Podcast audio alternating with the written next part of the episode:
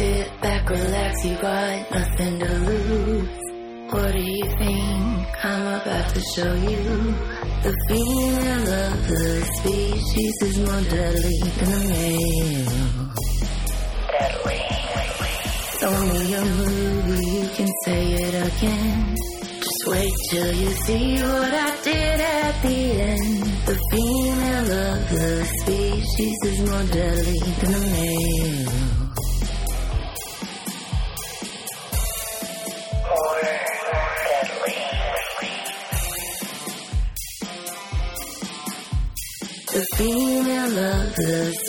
Deadly.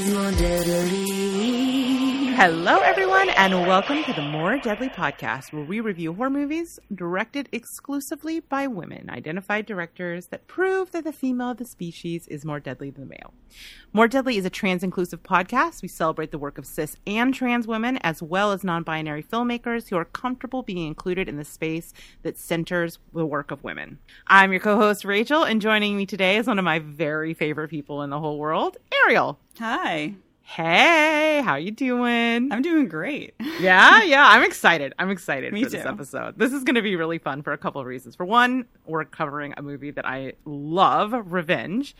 But even better, guys, we have a very special guest joining us today, hailing from the great state that is always ready to give you a high five. Michigan. I'm talking about Michigan. That's true, right? that is true. Now I'm like panicking that I have that information wrong. Uh, is the co-host of the excellent Frigay the 13th podcast, Andrew Huff. Hello. Hello, Andrew. Thank you so much for joining us. And I'm starting to worry that I have that information wrong because you I- mentioned Chicago in the pre-show. I am from Michigan, Oh, so you thank got God. that right. Oh my god! Oh, I just like left my body for a second as I was like giving my spiel. but yes, my, my adult life has been spent in in Chicago.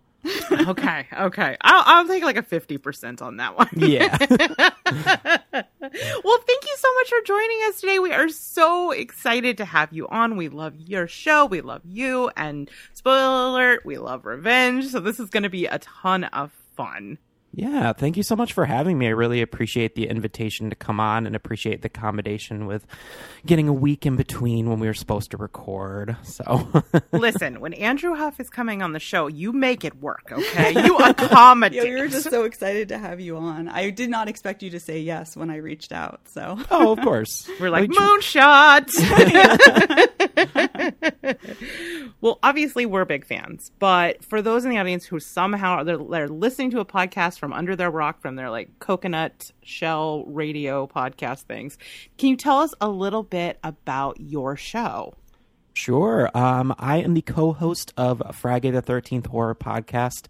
We like to say that we are a podcast that not only talks about horror in the movies, but also the correlation to horror in real life, because we feel that horror is not just a a picture we look through, but a lens that reflects kind of the the real life stuff going on in the world. So if that's something that interests you, uh, give us a listen. Um, but uh, been long time listeners of your guys' uh, buddies over at Bloody Good Horror, and I've been, listening, been listening to you guys for a while now, and so it, it's a pleasure to be here.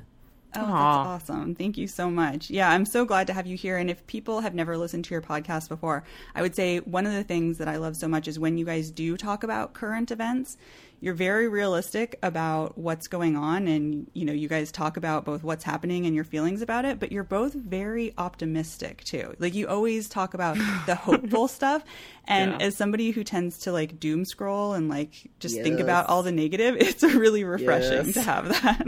Yeah, it can sometimes be hard, especially Sure. given the la- the last couple years and everything that's been going on. But you know, I, I think that we do a great job of balancing each other out because uh, I, I think that mm, uh, my co-host Maddie kind of looks at things maybe a little more like you do, and I try to balance them out Yeah. with looking at things maybe from a more hopeful perspective. But yeah, I do think that sometimes we have to be realistic with ourselves and be like, "This is shit." yeah. right, right. Yeah, it's been grim. I'm wondering what the like, you know, baby filmmakers who are going up through this time, like what is the horror that they're going to write and create and reflect? Because these times are wild, especially for queer folks. Yeah, I, I can only imagine that will probably get like a five year reprieve from contagion type movies and then just sure all of a so. sudden there's going to be like a blow up of that and racially fed uh, kind of horror and not that that's even gone away but i think it will be a different perspective in, in you know given given a little more time away from it because i think right now people maybe are a little um, i don't want to say over it that's not the right word i'm looking for but they're a little more taken a step back because they don't i don't think a lot of people are, are armed with the um, kind of the, the the mindset to deal with a lot of these things. And i think a lot of times Yeah. people need to take a step back to understand them better. Uh, unfortunately a lot of people don't. They just take things for face value. But you know I, I'm I'm hopeful that the new generation that is really coming up, um, really in that like I'd say I don't know like probably 14 to 22 right now, Yeah. um, are, are a really good beacon of hope, especially for um, understanding other people's uh, lifestyles and other uh, and other people's Yeah. struggles. So I'm hopeful. Yeah, the children are the future. I think, No, I- that song, I think that song came out when I was a kid, so uh, I don't know if that works. well, shit. well, yeah, yeah, I appreciate that too because I, I, uh, I don't know. I'm, I'm with Ariel, and I can be a definitely a doom scroller. I work in queer press, and it is a rough time to be in the news, watching the news, reading the news. So, like, having someone be able to kind of process things in a way that gives that silver lining, I think is incredibly valuable. And also, you get some horror content. So, everybody should definitely check out our show if they're not already as obsessed with it as we are. So, okay, let's let our listeners get a little perspective on your your viewpoint around horror. What are some horror movies that you really love? So going back to kind of uh, childhood, kind of the, the the movies that got me into the genre, I would have to say Poltergeist was a huge influence. yes. Um, It was just one of those ones that I feel like my mom felt was okay for me to watch because it wasn't super bloody, it wasn't you know like tortury. Um, but then on the other hand, we would always go and you know go to our friend's house and watch movies like Nightmare on Elm Street, and and, and so I kind of grew up in that in that like mid '80s, late '80s kind of introduction of horror. But really, what I have evolved into as, as a kind of like I don't know, uh, as a full adult, if you will, um, is uh, I, I, I tend to go for the more ghosty stuff. It's just more in my wheelhouse. Um, I also love a good slasher, but with slashers, uh, I'm I'm a lot more into them if they're just kind of fun, if that makes any sense. Um, yeah, a lot of the so self mean. yeah. yeah, yeah, yeah, Um, and a lot of the self-referential stuff, I just think is like, uh, I don't know. I think it gets in, in, into its own head sometimes too much. But um, some of my favorites from you know from my adulthood, probably uh, The Descent is a huge one. Such a Um, good movie.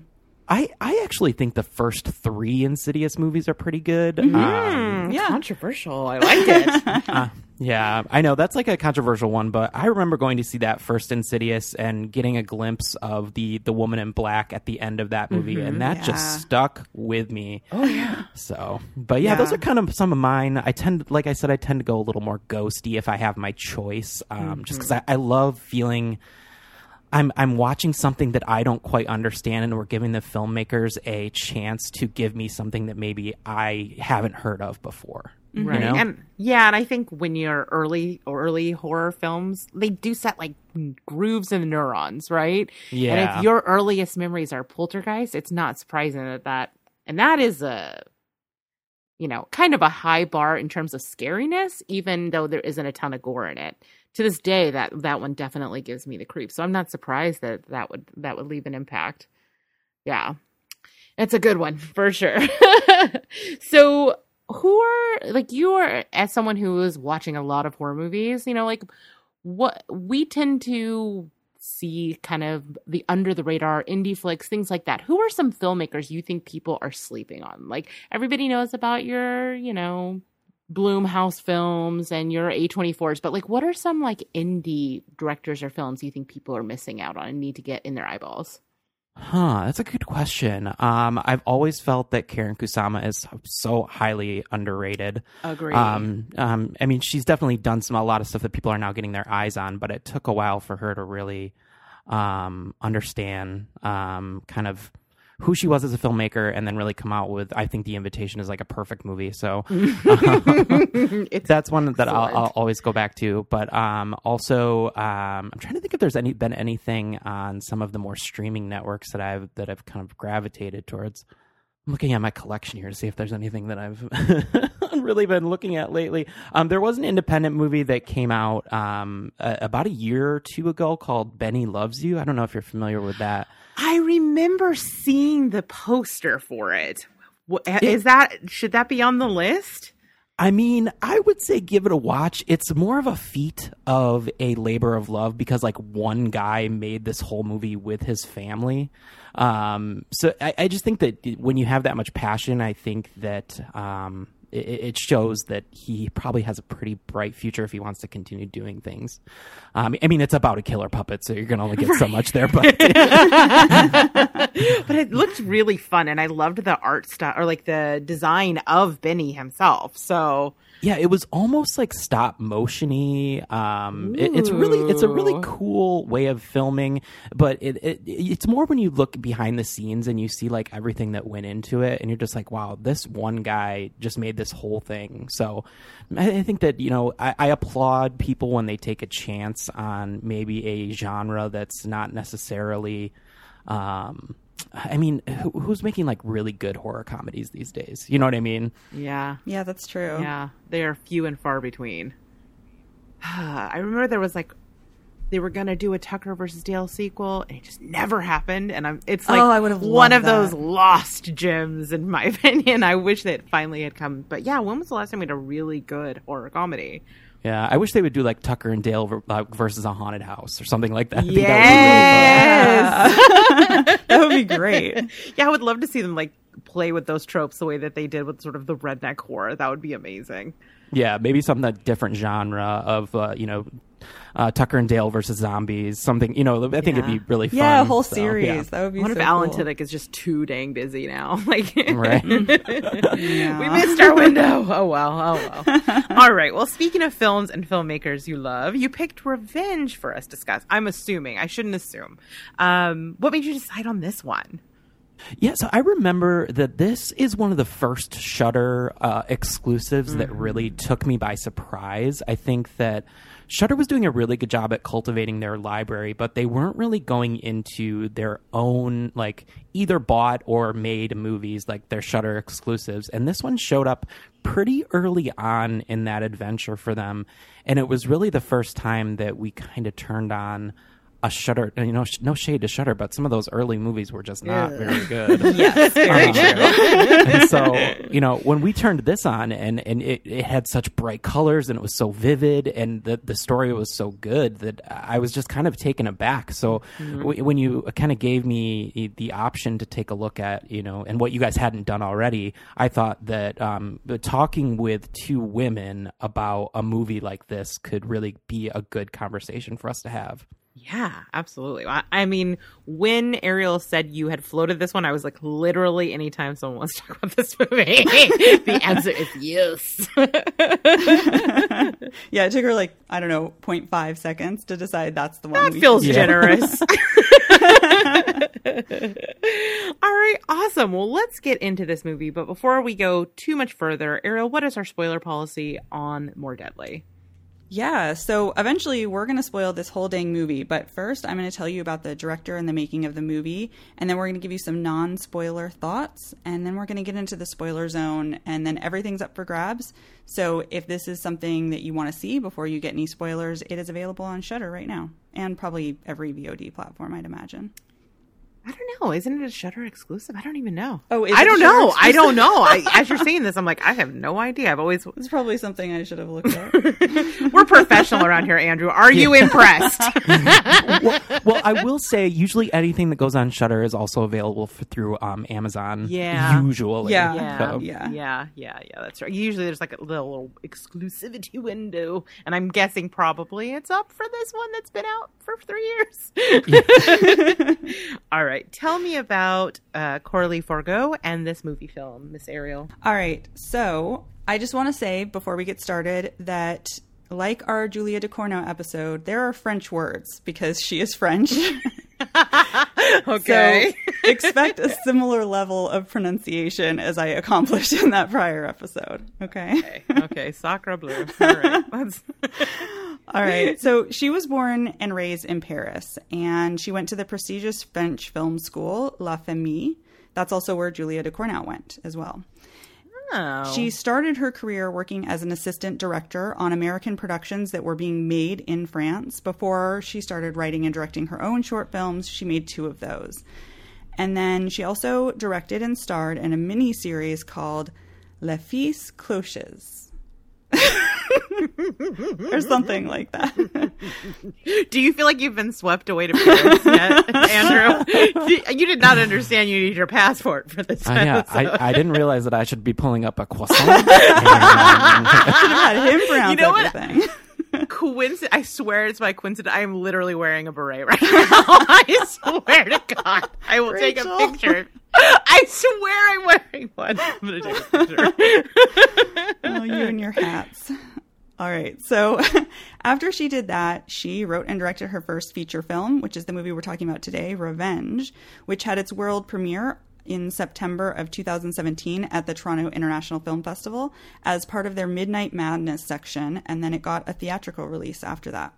Fun fact apparently, one person who saw Revenge at TIFF required medical attention after seeing the scene where a shard of glass is removed from a body part.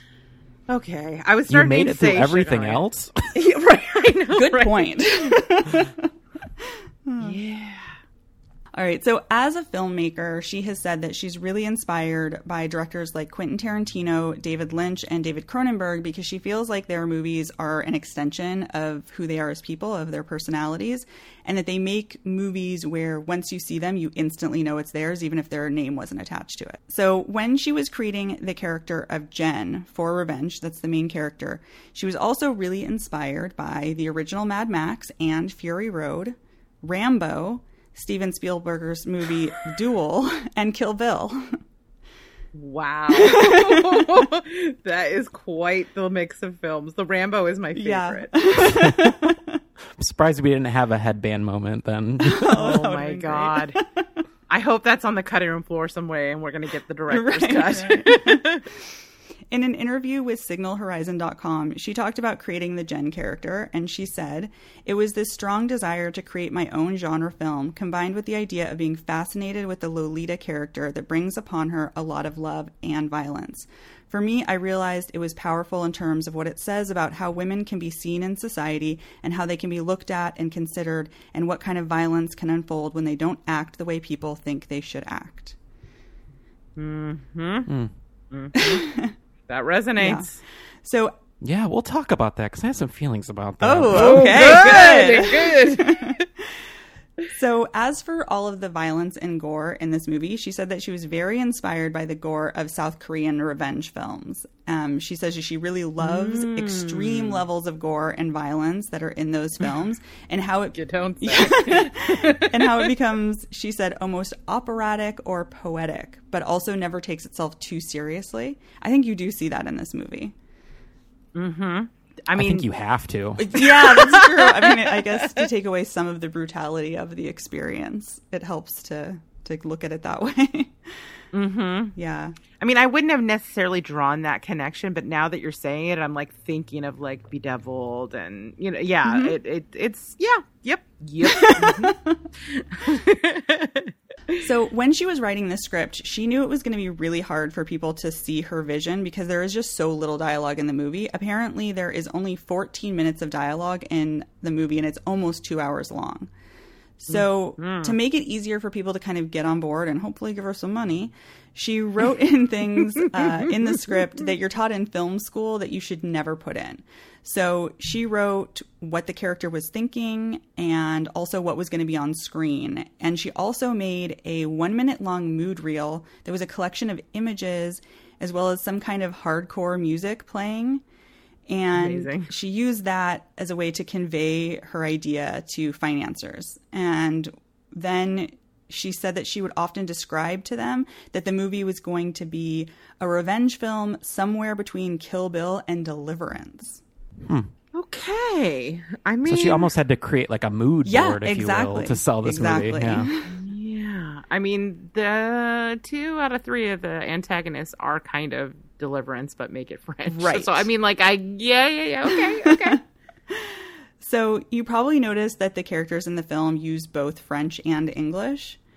And the reason she decided to do this is because she could not get enough funding in France or in the US.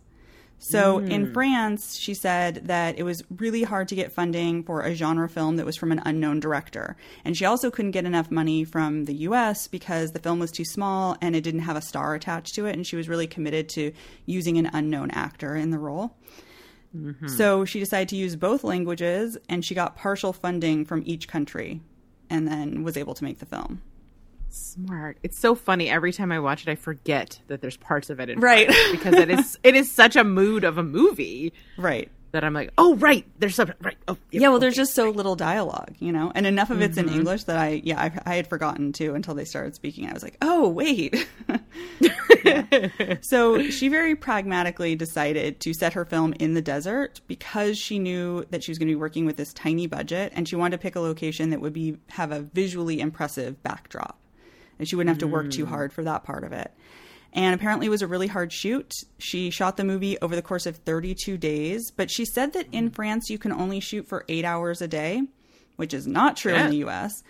so it was a very tight window. And they also shot it in February, so they were contending with freezing cold winds.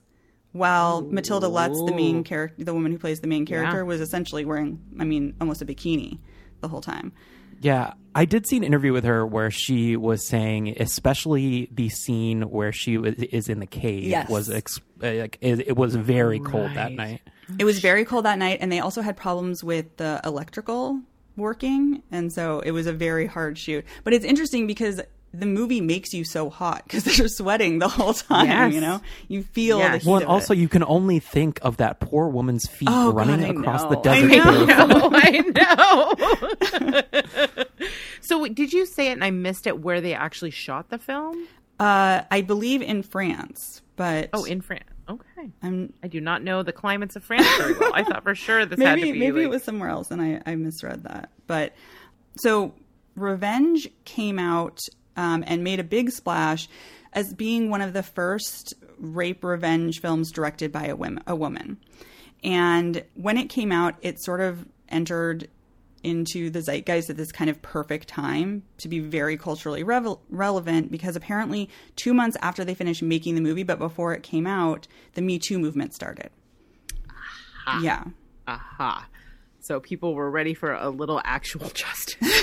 yeah. Got it. Exactly. Got it. Exactly. Oh, I just got the uh-huh. picture. Rachel is in fact wearing a beret. I am in folks. Fact not wearing lying. a beret. so she did an interview with Film School Rejects, and they asked her, "Did making Revenge feel like a political act?" And she said, "quote Yes, definitely. And I think genre films are very political movies. I think that's what I like mm-hmm. about genre films. I liked them when I was younger. They felt like very powerful expressions about politics and society, or inner fears, or both." The fear of fitting into society or the fear of being rejected. Mm-hmm. So, as for what is next for her, she is directing an episode of the new Sandman TV show. Rachel, I know you're excited about that one. oh yes, very very. Ex- Are you super hyped for this, Andrew? I, I is this a Marvel thing? No, it's Neil Gaiman's. Although it's it's set in the DC world, it is very Okay. Neil Gaiman. Yeah, I, I am really bad at following not the main storyline of the superheroes. fair, fair, fair. well, Like I know the main, I know the main stuff. I, I've seen all the ones that have been in theaters, but when it goes to like ancillary characters, like uh, I don't, I'm trying to think like Morbius, I never saw, or um, Oh, that's some of the the, other ones like uh, the the White Knight or whatever that was just on Disney Plus. I, I haven't. I do not have the hours in the day. that is totally fair. I will say though, Sand- Sandman is excellent because it's. I don't know if you've read any Neil Gaiman. Like it is very un comic booky. It's like very mythology kind of stuff. Um, That with- sounds cool. it is cool. And uh, Audible has, I don't know if you do audiobooks, but Audio has like a dramatic reading of it with like an all star cast. It's really good.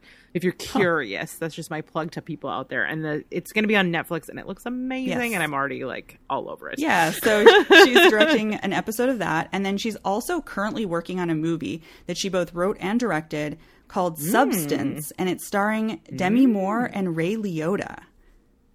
Oh. Has she already shot it?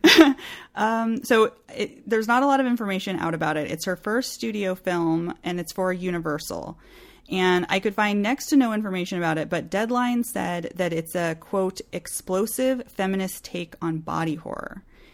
Okay, I'm very into this, but I'm concerned that half the cast is no longer on this mortal coil. Oh wait, Ray Liotta died. Yes. That's why I asked if it's already shot. yeah. So it said that they started production last month. When did he die? Like last month. Oh, Yeah. oh, I feel bad for her. That's, I mean, I feel bad for him. Obviously, I mean, you know, never mind.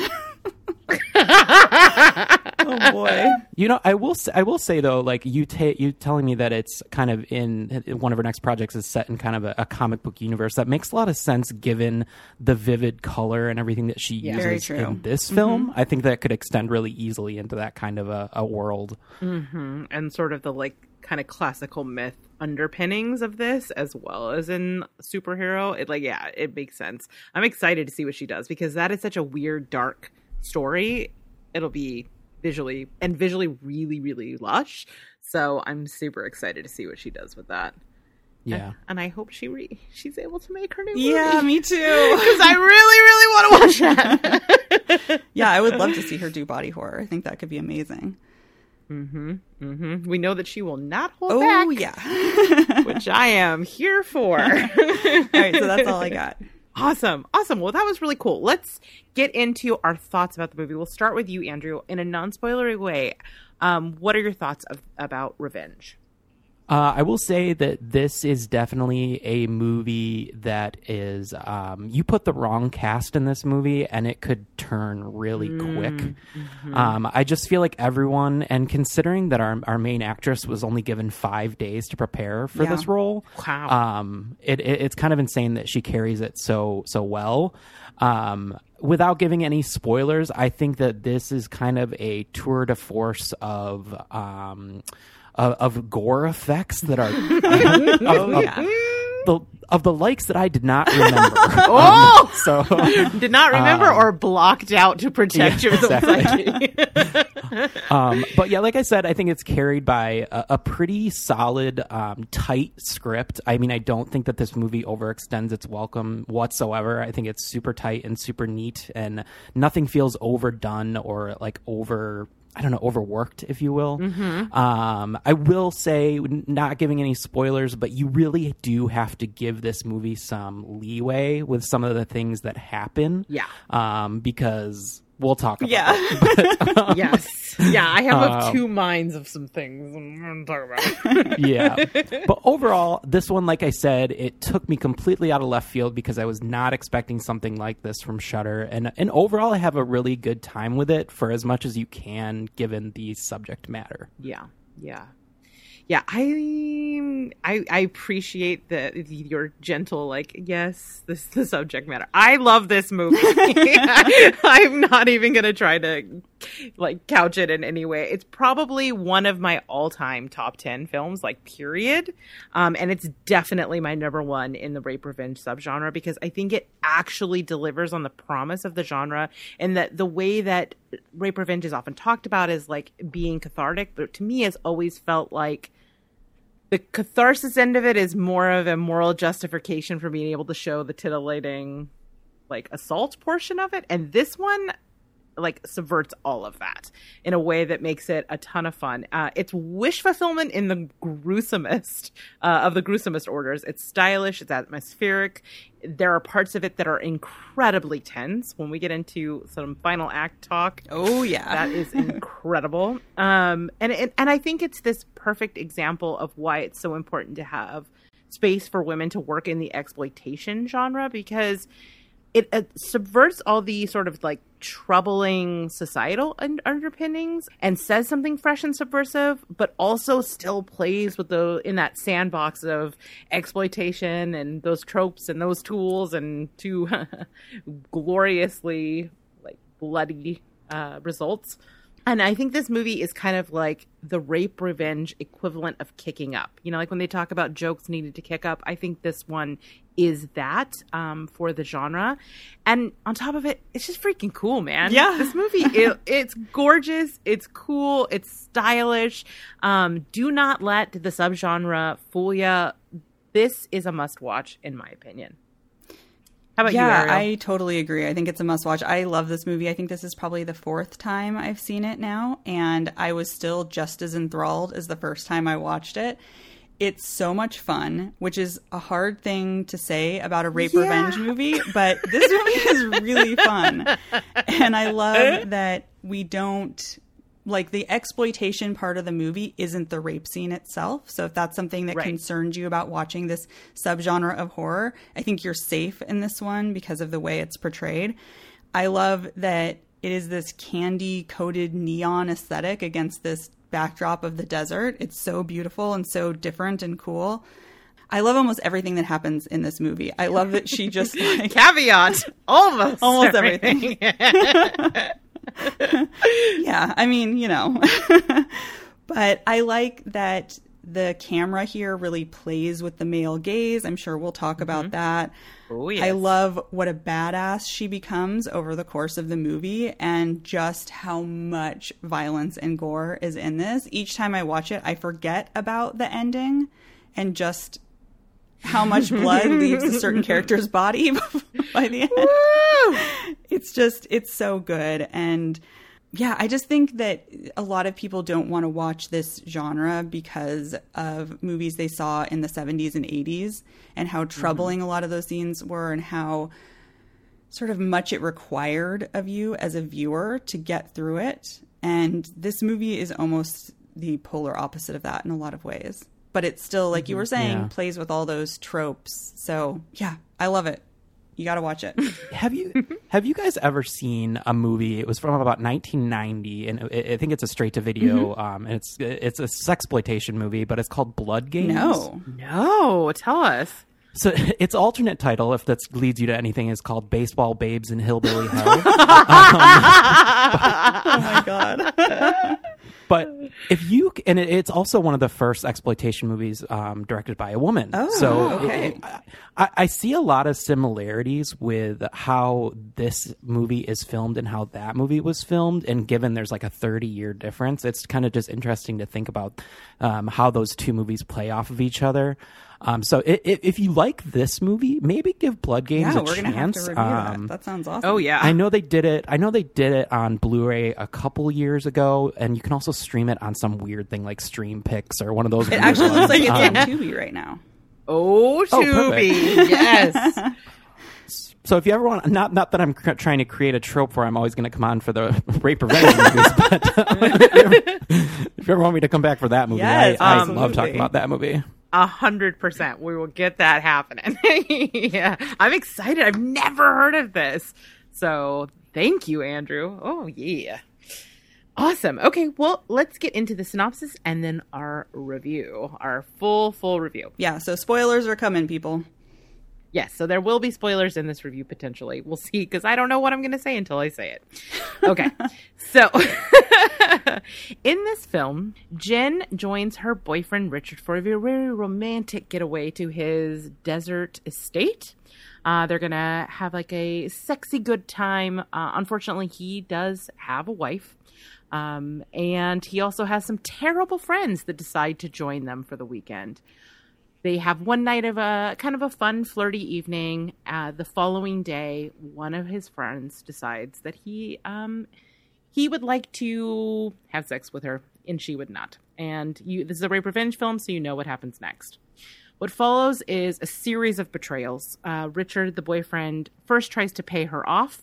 Uh, when she refuses to take a payment he tricks her uh, into getting close to a um, cliff and pushes her off. Um, she manages to survive the fall, and what follows is her you know, attempt for survival that leads to some very gruesome revenge until she finally faces off with Richard again in one of the most excellent climax scenes in film history. and that is my very, very light synopsis of this Yeah, film. no, that's good. All right, great. So now that you are free to say whatever you would like, Andrew, what what is on your mind with revenge?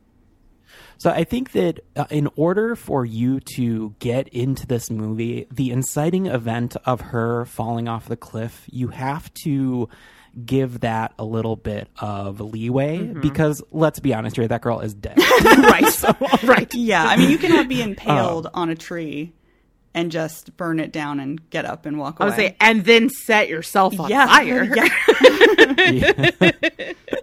so it, I think if you can get beyond that, you can kind of welcome everything that happens in this movie from her cauterizing the wound the way she mm-hmm, does mm-hmm. to all the things that happen in the most insane ways possible. I think if you can get beyond the the tree incident and what happens to her, then you're really going to get into this movie because that is kind of the the incident that you have to be like, okay, with some horror you have to kind of take it with a grain of salt. I'm not I want to skip to the end yet, but there's also another character that goes through something harrowing that there's no way that they live through as long as they do. um, but, um, but yeah, overall, I mean, I do want to give a lot of props to our, our main girl. She she carries a movie, obviously.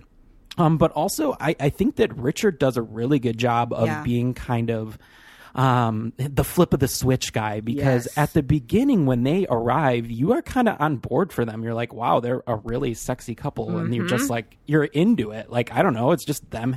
And then you you slowly unpeel the onion if he gets a call from his wife, and then his friends show up a day early, and then everything con- continues to snowball until he finally betrays her by saying that she's going to get the helicopter for her, and then pushing her off the cliff, obviously, like we talked about. Um, but I just think that he does a really good job of of kind of making that villainous switch because if you never watched the trailer for this movie, you're gonna get a huge slap in the face when that happens. When the slap in the face happens. Yes. Yeah. yeah, exactly. well, and also because I think with Richard, there's a moment when he realizes what's happened that you think he's going to do the right thing because he comes in to check on her Mm-hmm. and then he's like, I'll take care of it. And you think that he's going to, you know, be a good guy. And so when he doesn't and when he turns into such a monster, uh, I do feel like it surprises you a little bit and catches you off guard, you know, the first time you watch it. and then he does like literally turn into Yes. the antithesis of a monster. Yeah. Yes. um, betraying even his own friends in, in the process of kind of going through all this. And it, you kind of learn that he doesn't give a shit about No. anybody but No. himself at the end of the day. No. But I mean, that's one of the things I love about this is this takedown of this sort of like alpha male type, right? That like underneath this is sociopathy, essentially, like this alpha male type. Um Yeah. Richard is terrifying in this, and he's terrifying because he is someone you have met or run across in your life, Yes. very likely.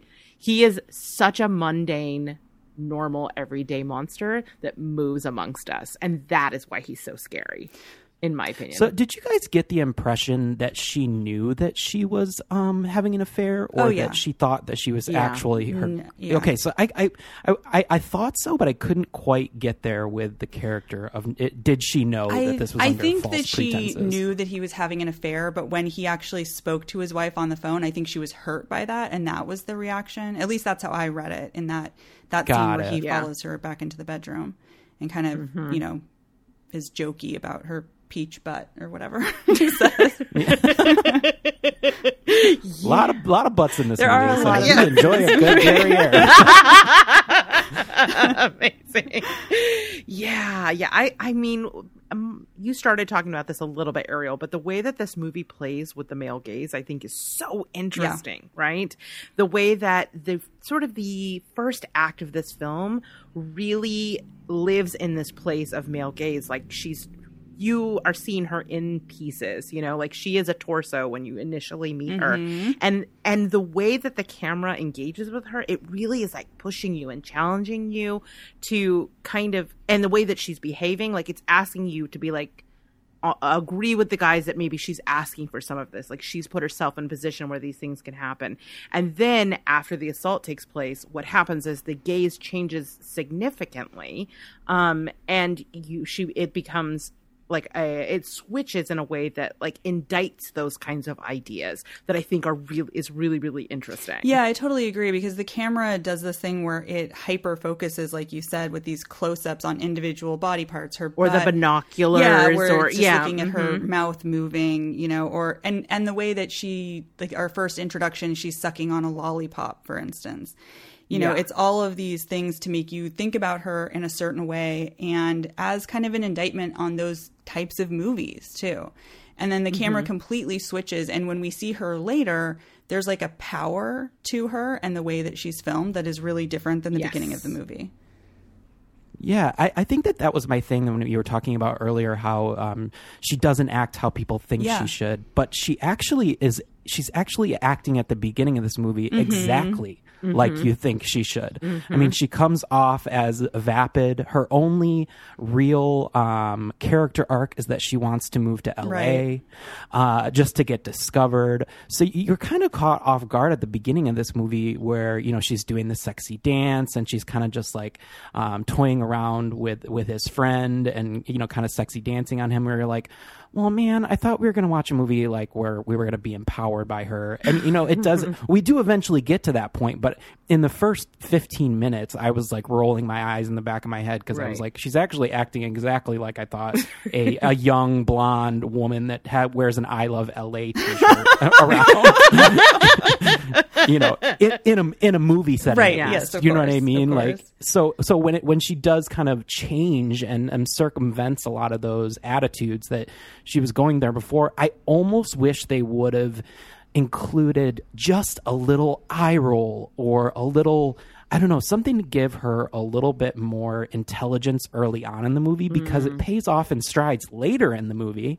Uh, but we don't really get a full characterization of her uh, until kind of like later on when she kind of takes the power in and of herself. Right. Um, I- I- I don't know if we need I don't know if we need like a full backstory for the girl, but I just wish we could have gotten a little more I don't know um, dimension earlier. Yeah. Well, I mean, I. I do think you don't know, you know, a whole lot about her, and and that may have been helpful. But I think what the director is trying to accomplish by showing her in this light in the beginning of the movie is asking you to interrogate your own kind of preconceptions, and that somebody who Right. acts this way and dresses this way is doing the thing that the guy said she was doing, asking for it, basically.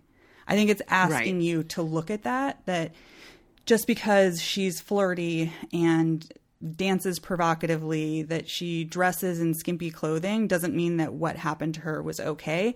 And I totally understand what you're saying because I think that it Yeah. does kind of, you know, get your hackles up a little like why are we showing this woman this way but i think that it's very intentional and i think that what she's wearing later in the movie is also super intentional that you know it would be better if you're fighting bad guys and running around the desert to be wearing more clothing, right? And to be, but and to be wearing shoes. At least for as you were saying. skincare. Yes, Right. exactly. the UVs alone are a killer, man.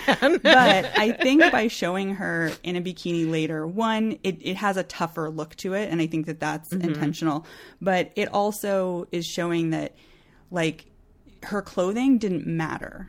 She, it doesn't matter what she was Yeah. wearing. That shouldn't have happened, Yeah. and she's just as powerful wearing, you know, uh, skimpy clothing as she would be fully clothed.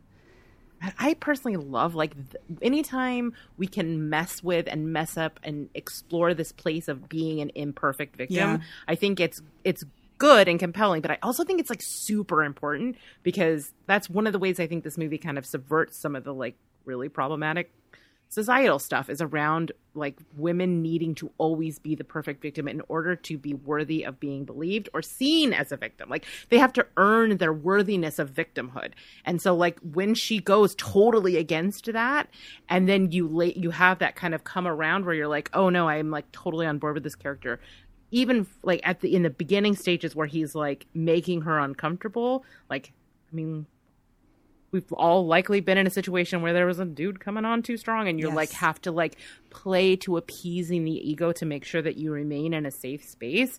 Like all that stuff is where that perception begins to shift. And i and i think that you're right that like it would have been nice to have had that wink to the camera but i think it's intentional that there isn't so like both things are true Yeah, and it does kind Yeah, of yeah. ask a lot of you in the beginning to get on Yes. board with her. Um, yes but I think it's yes. important. And I agree what you said about the that breakfast scene, Rachel, in the beginning.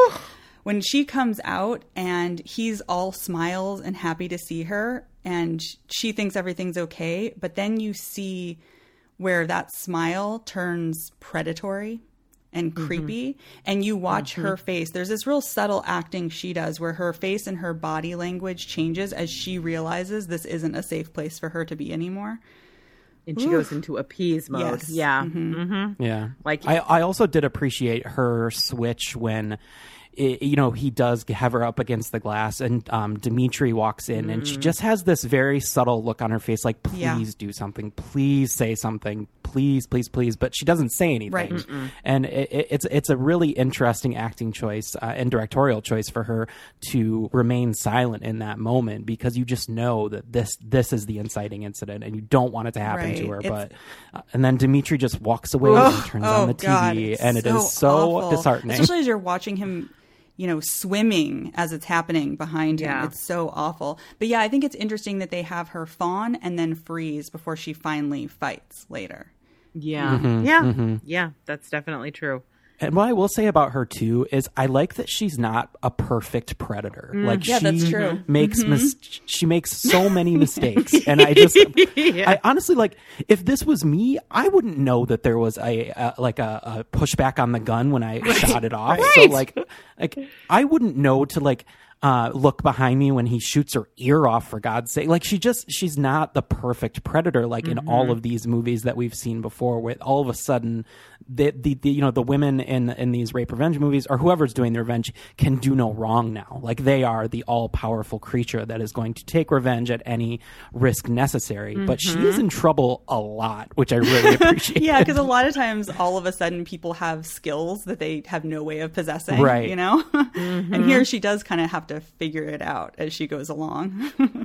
And I think that's good for both from character Yeah. perspective, but also because it maintains stakes. Right. You know, That's like in those final scenes, which we definitely are going to get to, like I, I, the first time I watched this, I didn't know how Yeah. it was going to end. I know I wanted it to end, but because she was never a superhero, you're right. Like I didn't, you, there, there's some real stakes in that scene. I was like, is this movie going to gut punch me or is it going to give me what I want? Am I going to get this or am I going to get promising young woman? I don't know. I don't know. and I'm scared. right. well, and the stakes are set up so early when she has her peyote like dream mm-hmm. sequence where you could see how easily she could get her head shot like shot off real quick if she ran into the wrong person at the wrong time. Thankfully, that's all kind of a, a trick, but it was definitely. Um, for a movie that I didn't know anything about going into it, we where we have the dream sequence, I was taken aback because it's not only a single dream, but it's a double dream where she gets her head blown off Yes. twice, and you're just like, oh my god! yeah, it's such a good scene. I love that part. Yeah. I mean, like, listen, you can't cauterize that type of wound and just like walk away like it's fine. But I, I do love it. I really love that Me part. too. I mean, it is Yeah, badass. You gotta it is. kind of give it Yes. that. so- I mean, she gets a phoenix Yeah, on her well, body. that's one of the things I love about this film. It's not subtle, but it's cool.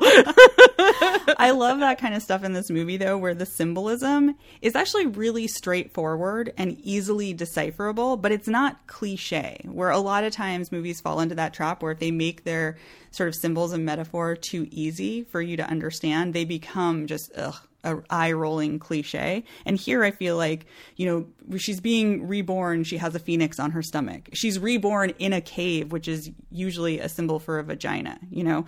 Mm-hmm. The the apple is like this perfect crisp apple and then it's consumed and starts to rot. There are all these symbols that you can see and they're it's easy for you to get them and understand them without it yeah, making you roll your eyes. I, I really appreciate that about it.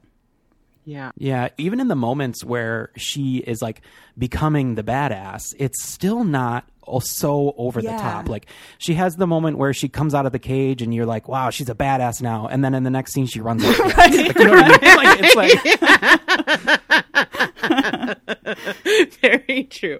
So I will say I have a little. It's not even a con. It's Okay. more just like a, a concern that I have, and it's it's it starts with the tree. Like you said, there's a sort of barrier for entry. It is the Rorschach tree. You're in or you're out, right? But there's also these little inconsistencies and kind of asking you to, you know, take this with a grain of salt, you know, with the the cauterizing of the wound, but the like the can should be backwards and it's frontwards or things like that. And my issue with it is not that it's not cool because it is cool. It invites kind of it like makes space for this narrative that this is just a dream sequence and she never actually got her catharsis. And I hate it when that happens. So that's just me being mad about that kind of Yeah. plot device. Is that is that something that struck you guys going through this cave scene? Yeah, I mean, I think that because of the scene with the pe- peyote and stuff, it does leave it open to interpretation where you could say she died in that cave and that that was all everything that happened was just some kind of mm-hmm. dream. I think the one mm-hmm. thing that maybe is that goes against that one, I don't like that interpretation, so I Exa- I'm going agreed. to discard it. But Agreed. But also, I think what Andrew just said kind of leads you to believe that it wasn't a dream sequence. Because if it was a dream, wouldn't she have been mm. better at all of it? You know? Yes. right, right. yes, you're right. You're right. The Andrew principle has now solved the problem. Thank you. We shall henceforth call it that. Excellent. So, okay, another thing with symbolism is, of course, the deaths. The way that each of them are dispatched is so kind of like beautifully ironic. Whereas, you know, our first guy, when uh, she blinds the guy who watched and did nothing. And then with the, we'll get into this. and I know I'm getting ahead of myself, but when she she penetrates the rapist's foot and turns it into like a bleeding vagina. Yes. And then, of course, at the end, Ooh. when she shoots the boyfriend, it is in the place where she was punctured with by the tree. And I think it comes back to you said, like you said that there there is a lot of symbolism in this, but it's not like it's not a reach, you know, Yeah. like it's not the most subtle symbolism. But I think, you know, it works. It works. Right. Right. Yeah. And man, those deaths are just so bloody and so gory. And I love when what's his face finds his dead friend in that lake where his mm-hmm. body floats up and he freaks out. That corpse is so mangled and so bloated and so disgusting. Mm-hmm. It's oh Yeah. man, it's great. It- really it, it's proof that there should be more bloat, you know? Like more bloat in films. It's so gross. They're really un- you know, underestimating the need for bloat. Yeah, and pulling that glass out, it's not just he has to like yank out a piece of glass. He has to dig around in that wound to even find the glass to pull it out. It's so brutal. Well, and it's the same for when she is taking out the piece of oh, wood Oh, in the right. cave. I mean, she mm. is digging with that knife into the wound, and that's like where I, the, this movie is just so successful is it pulls no punches when it comes to like the realistic of the gore. I mean, there right after that glass scene where he has to even drive with that foot, you're just like, oh my oh god. god, when he's like hitting the gas and it's just like spraying blood, Oh. I'm like the bloodless boner is strong. Oh man. I, I think that the, uh, the, the the the biggest revenge piece that I really just wanted to happen is when he goes past her after he's been shot in the head. I just wanted to go right off that cliff. I just wanted the car to go right off that cliff. right? I mean, I know she needed the car, but a little explosion, well, just a little, would have been nice. yeah, his death because he, I mean, he definitely got. I mean, it, it, it elevates in gruesomeness with each one, and it's interesting that the person who gets the bloodiest and most like violent death is the person who didn't actually do the assault, but like actually betrayed her trust Yeah. and her loyalty. Like the wound was deeper. Um, and so it was interesting to see how that all kind of played out. I will say though, the most fun death has to be the I- should have his name in front of me. The the rapist character. Um, because that thing Stan. Stan, ooh, Stan gets it bad. All the, the the different he gets shot, he gets, you know, the foot thing, and then you know, it's just so it's very, very, very satisfying. Yeah, it's it's really cathartic. And I love that with these three guys, we kind of get three types of toxic, awful men. because we have Mm-hmm. the alpha male guy, like you were talking about, who is sort of that classic abuser and a narcissist and wealthy and all that kind of stuff. And then we get the rapist guy, and then we get the indifferent guy who will just go along with his friends and even cover up their Yep. crimes. You know, it's like maybe he doesn't want to take part in it himself, but he's gonna, you know, gonna go along with Right. them. Yeah. Yeah, and just to like, uh, you know, go back to what you said earlier about her uh, really Mm-hmm. going after Richard at the end. You do have a moment where you think she's going to get in that car and Yeah. just drive off, and then he gets, she hears him on the radio, and it's that voice that compels her to be like, "No, I'm going to finish Mm-hmm. this." And I was like, And finish it, she does. Yes, yes. I mean, let's. Shall we get into that final scene? Yeah, I let's think do we it. must. Right. Let's do All it. right. Yeah. Okay. So, I mean, what I love so much about this is that she treat he treats her like a piece of meat. You know, like she is a sexual object that he pretends to care about, but we see where that there, she was always disposable for him. Um, she was not human to some degree to him, the way that he was able to just push her off a cliff. So when she turns him into like literal hamburger at the end of this movie, Yeah. it is incredibly satisfying.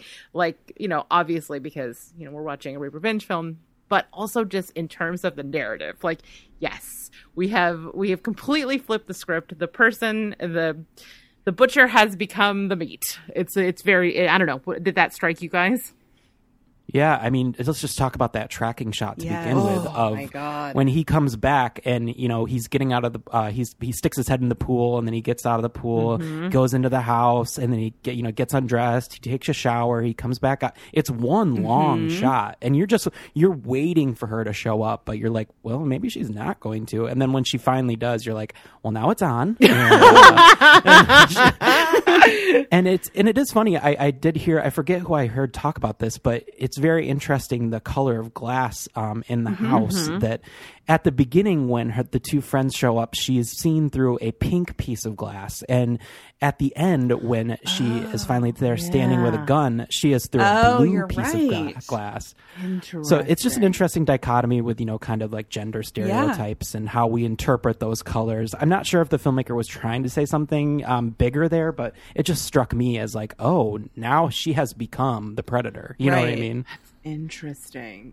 Interesting because I mean there's this thing about like writing strong female characters that was much more prevalent in the 2000 early 2000s where they basically would just like superimpose male characteristics onto a female character and be like look she's an action hero strong character and what I Right. love so much about Jen is that like so much of her strength is either rooted in female power but or just like gender neutrality. You know what I mean? And so it's interesting that they're playing. She's playing with these colors at the end. That, but also, I guess you got to think about the gaze. Sorry, I'm like processing this as you're saying this. The gaze when we see it before, is it the men looking at her both times? It's it's. I mean, it's at.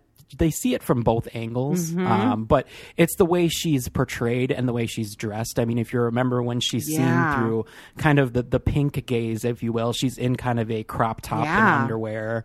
Um, she's very vulnerable in that moment. And when you see her through the blue glass, she has a Right, she's gun. She is That's ready. Like, yeah, she, she's Yeah. powerful. That's interesting. But I'm wondering if it's like about the male perception of like what they interpret as strength. I don't know. I'm gonna Yeah. have to think about this some more. This is interesting. I guess I'm gonna have to watch the movie oh, again. darn. Oh no! what a hardship. well, and then and then we can talk about the other color that happens at the end of this movie. Oh blood. yeah, so so much blood. I mean, this this whole scene is so great. And one of the things I like too is the shower scene. We have that scene so much in horror movies where it's the woman who's like naked and vulnerable in a shower. Mm-hmm. And I love that it's mm-hmm. flipped here where he's the one who is vulnerable and naked and that the camera instead of focusing on her butt is focused on his butt in this in this part of the movie. Yeah. And I do, and I do love that he literally spends the entire last act of the Yes. movie completely naked and vulnerable. exactly. yes. He could have easily grabbed a pair of pants or shorts or something on the way back from the shower, Right. but they didn't have him do that. so, I appreciate the hubris. Yeah, and Yeah. he's been he's kind of been stripped of all of that traditionally masculine gear he has, you know, where he, like all of the clothing that he was wearing and the guns and the vehicles and all of that. And he's just naked here and she is strapped to the nines, right? She's got all of the mm-hmm. the Right. bullets and the guns and stuff. It's just He's also stripped of all the artifice, Yeah, right? Like all of his clothes, everything. What this is the true who he is at his core, which we saw little hints and pieces Mm-hmm. of throughout the film, but now in the end, like literally stripped down bare, and there he's just the like the predator. Yeah. Yes. and the way that she So stalks good. him through that house and they're running through the hallways as he's just gushing blood. So much blood is in this movie. Just like all over the walls, all over the floor. It, it's great. yeah. I saw an interview with Mm-hmm. the director and our, our lead actress, and she referred to the director at one point uh, just taking Yes. buckets of blood, and she looked more she looked more like a painter than a director at that moment. I mean, how did they not just fall constantly? That hallway looked like a lawsuit waiting to oh, happen. yeah. Well, I mean that is almost her Yeah, downfall. that she That slips is in the almost blood. how You're she. right. You're right. Yeah. I like that scene where he has finally gotten up and he has a gun and he's standing behind a corner and she's coming down the hallway and she stops and she's like trying to figure out where he is, just like listening and stuff.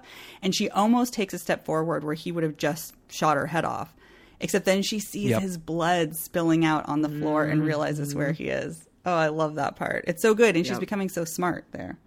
and the way that it's filmed is so Yes. tense because you know if she takes like one Mm-hmm. more step forward she could get anything blown off whether that's her hand or her head Yep. or anything Mm-hmm. and so the fact that you're kind of seeing it because the way they play with that hallway because Yes. it's kind of a square hallway there's so many different angles that somebody could be hiding behind that you do tend to get like really antsy during that part Yeah, it's and the way that they're flipping directions or that you know speed do you take the do you take the chance and do you run but do you run in it, it's really a great setup it's so simple i don't i can't believe i've never seen anything quite like it before and it just pays off it pays off it's such a great kind of small but amazingly climactic scene Yeah. Oh my gosh. I love when he saran wraps his intestines back into yes his body. basically. because he's meat Yeah. yeah. Absolutely. he treated her like meat, and now he's the meat. And I, I love that um, even though that is an extended sequence, she kind of always has the upper hand until um, a, a very simple moment where she doesn't. And he, you know, he has his line about, you know, why do women always fight? And then it's from then on, he gets taken out so easy. It's like boom, boom, and dead. because this is why. yeah, I can see why this was a banger in the Me Too era for sure. It's so cathartic. I mean, that ending is just a breath of fresh air, a bloody breath of fresh air. indeed, indeed. and then, of course, we get like the hero shot of her at the pool, and she hears the helicopter, and you're like, where is revenge? right. I know. I would not be mad at following whatever she does, even if it's just like a story of Jen making it in Hollywood. Like I'm ready. I'm ready. Oh, I love how she steps over his body too to get out of there. Like she could have gone a different mm-hmm. direction or moved him or something, but she just steps over his corpse, his corpse, and keeps on going. It's great. It's really good. It's really good. All right, awesome. All right, any other thoughts? Final thoughts on this film? Man, I think that we covered most Yeah. of it. I mean, we kind of went beat for beat. Yeah. Um, but yeah, I, I just will applaud again the director and the cinematographer that just put so much color into Mm-hmm. a uh, what could be a very stark uh, like area because the desert you don't think when you think the desert you don't think like neon colors and like electronic music Right. and like I think that's one thing we didn't actually talk about was the music which is uh, also another Very great cool. Mm-hmm. thing about this movie. Um, but yeah, overall, it was really fun to go back to it. I had not seen it since I saw it uh, in what 2017, Mm-hmm. 2018 when this came out. Um, so it was fun to come back to and uh, get a reappreciation for because I think I was a little turned off by some of the gore because I was just like, I don't want to relive that again. yes, I also had those very human thoughts about this movie. Um, so I was actually just looking at my notes and I forgot one thing. I actually did know Oh. where it was filmed, and it's not France; Oh. it was Morocco. That feels more, More accurate? Yes, yeah, I was like, I really don't know geography. yeah, the synth score is amazing. I was just as you were talking about that and the neon, I was thinking about that scene when he's like riding the dirt bike at night back to the house right before the climactic Mm-hmm. scene, and that music is just like pumping, and then there's the light, the red light from below Yes. lighting him up. Oh, It's that's right. Such a Mhm. cool, such a cool shot, and you can feel sort of that like '80s DNA in it a little bit, um, without it feeling too referential. Uh, yeah, yeah. This one is. It's a great movie. This is a great choice, Andrew. Thank you for giving me an excuse to watch it and talk about it again.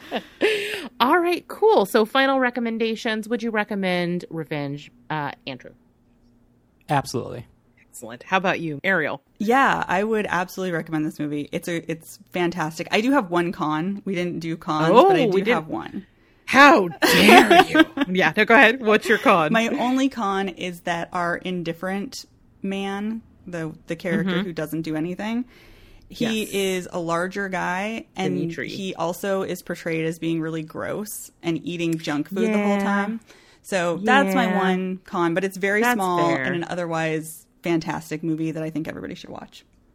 Yeah, I agree. That's fair. That's fair. That being said, this movie is perfect, and I will have no criticism of it.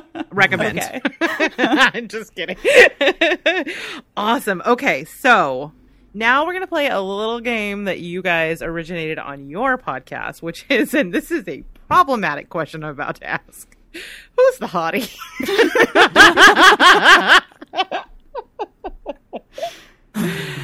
Go ahead, Andrew. Confess. Listen, this is Pride.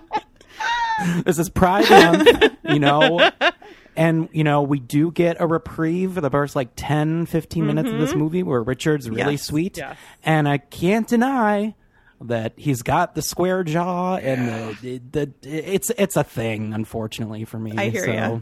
there it is it's You're richard right. yes, I have a history of being attracted to terrible characters, so I'm very delighted to not be alone in confessing that I am so attracted. I can't help it. He's like a hot ginger, which is like the center of my Venn diagram of hotness. Like, I can't. So even though I've seen the movie multiple times now, and I know where it's gonna go, I'm like those first few scenes. He's hot. yeah. And then I know I'm gonna get to see that naked booty but I'm a creep, so what are you gonna do? How about you, Ariel? Who's the hottie in this movie? Um Jen. Yeah, that's also a good answer. All right. Again, this is problematic to ask this question about this movie, but how do we make it more gay? Oh, that's interesting. Um, there it would have been interesting if there was sort of a bisexuality between Stan and Richard that was kind of unrequited, and that's why kind of Stan goes after Oh my Jen. gosh, that's a great Um, idea. So I think that there could be Yeah. something there with a, a little bit of mm-hmm. jealousy as far as him being pushed away as just being a friend rather than maybe something more that Stan would maybe Yeah, want. well, because the friendship dynamics are already really interesting between the three of them, so I do feel like that could add an extra layer to it. Yeah. Yeah, that's a good answer. That's better than my just make Richard Jessica Chastain answer. But I would also take that movie for the record.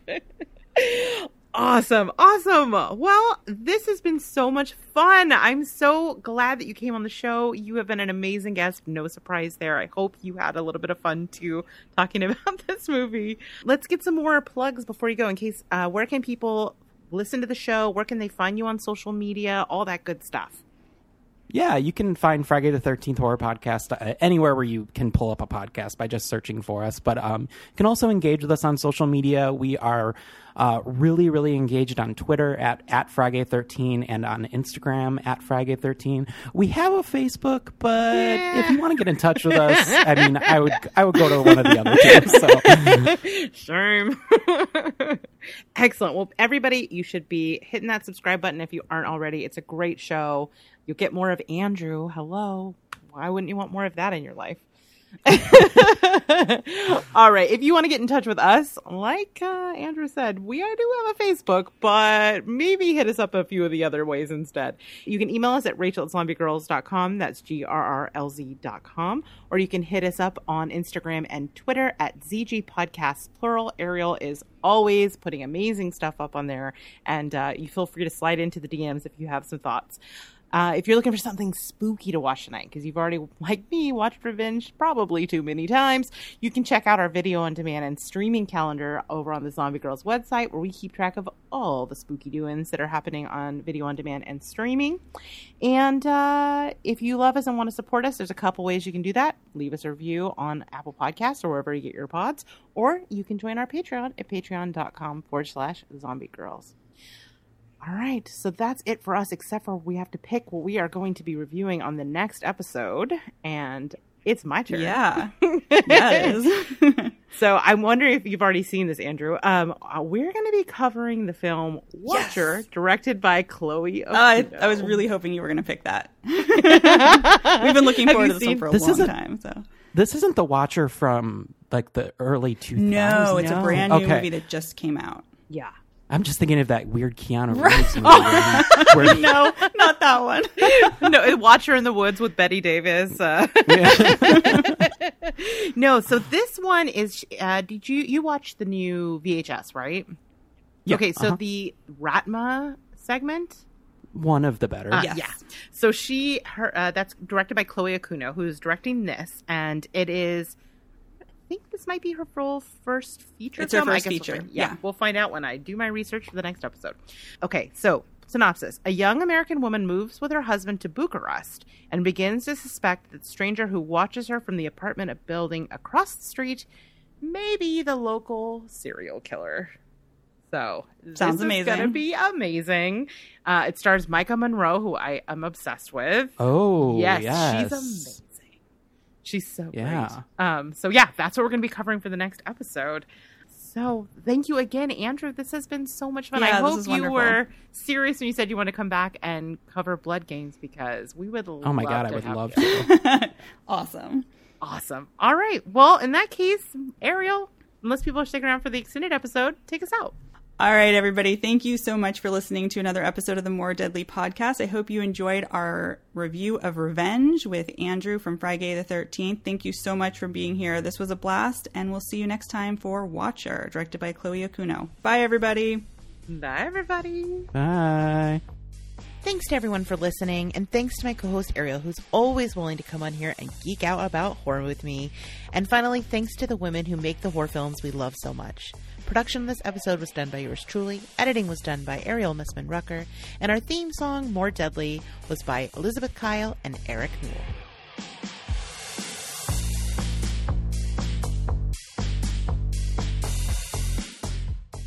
Hello, everyone, and welcome to the extended episode. I don't know about you, but I just had so much fun. Yeah, that was so great. Andrew was awesome. He said so many great things about the movie. He's such a nice guy. Ugh, it was great. I've been listening to their show for a while now, so it was really cool to get to talk to him. Yeah, isn't that fun? Like, Yes. and, and I know you're like, never meet your heroes, like people let you down, but I have not really found that to be the case in podcasting. I don't Yeah. know. Like, there, uh, everybody we've talked to has been pretty great. Yeah, I totally agree. Because sometimes you wonder if it's just an artifice that they're putting on for their mm-hmm. show. Yeah, like with me, I'm a monster in real life. I mean, I have my moments. oh my god! But yeah, yeah, he was he was great. I forgot to mention to him though. I'll have to do this if we get him to come on again. That his Barbara Crampton interview that they did for their show, mm, mm-hmm. it was so good. Oh, she's a delight. I would love to talk to her at some I point. love her so know, I know. much. I love her so much, and like the Barbara Crampton that is happening delights me to no end. Well, yeah, because in the interview, she talks about how she actually wasn't that into horror before or that into the horror community, like when she first did Reanimator. But hmm. that in the last few years, as she's been doing more and more horror stuff, she's like really invested in the horror community now and just like loves how creative it is and everything. So It's very creative, cool. and it's like also Welcoming. a genre that appreciates her. yes, you know what I mean. Like she, we love her. Yeah. yeah and there's like all of these dudes that have that particular sort of like iconic status in the horror genre. Mm-hmm. Right. So it's rad to see that happening for Barbara Crampton because she was totally also in Reanimator. Yeah. You know what I mean?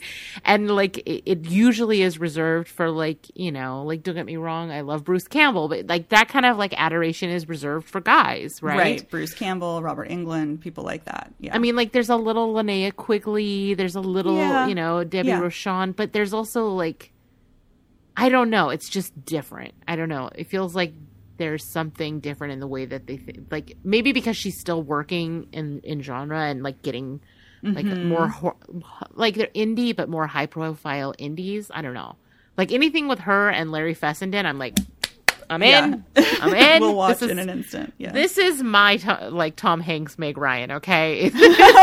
Barbara Crampton and Larry Fessenden. is that weird? no, I think that's great. God, I love that. What was the vampire movie they did? Um, Jakob's she- wife. Jakob's wife Yeah. was so, So- fun. That was such a fun movie. I mean, even though we did see a lot more Fesson butt than I was expecting, she's so great at it. When she tears that head off, Oh, so good. so good, so good. That was a really that was one that I don't think made our top ten, but I think it made our honorable mentions. It might have. It at least was one that we talked about a lot. How much we liked it. But I don't feel like it gets enough love. Yeah, I really totally don't. agree. Her turn as she sort of realized, like, comes into her own because she was this, you know, kind of religious housewife before. Yeah. And then her hair and clothing change and her total, like, her complete Yes. attitude and the way she holds herself changes. Oh, it's so good. I also love the way it subverts the thing at the end. Typically, like you'll get this empowerment from vampirism, Yeah. but mm-hmm. th- at the end, you know, they're vampires, so there has to be some sort of karmic justice. Right. No, no, no. Nope. yeah, it's it's interesting. It's like this weird, like middle aged horror that mm-hmm. I. I don't know. Maybe I'm going. I really appreciated it. I don't know. I really love that movie. I, I think there is a certain kind of thing that happens as you get older, where you like have some reflection about your life. I'm sure you know, Yeah. like midlife. I'm not the first person to talk about a midlife crisis, but you know what I mean. Like seeing it Yeah. explored through a horror lens feels unique to me. Mm-hmm. totally. Yeah. Speaking of unique films, how is that for a segue? Perfect. Seamless. I love it. Where's Andrew now to be impressed by my prowess? we are at about the halfway. Well, we're at the halfway mark of the year. I don't know why. Uh, I guess technically a little bit past the halfway mark. So we thought we would do a little thing we did last year around this time, which is to run down our top ten so far. So, what do you think? Are you into that idea? Yeah, let's do it. So, do you want to start with ten and work our way to numero uno? Yeah, yeah, let's do it that way.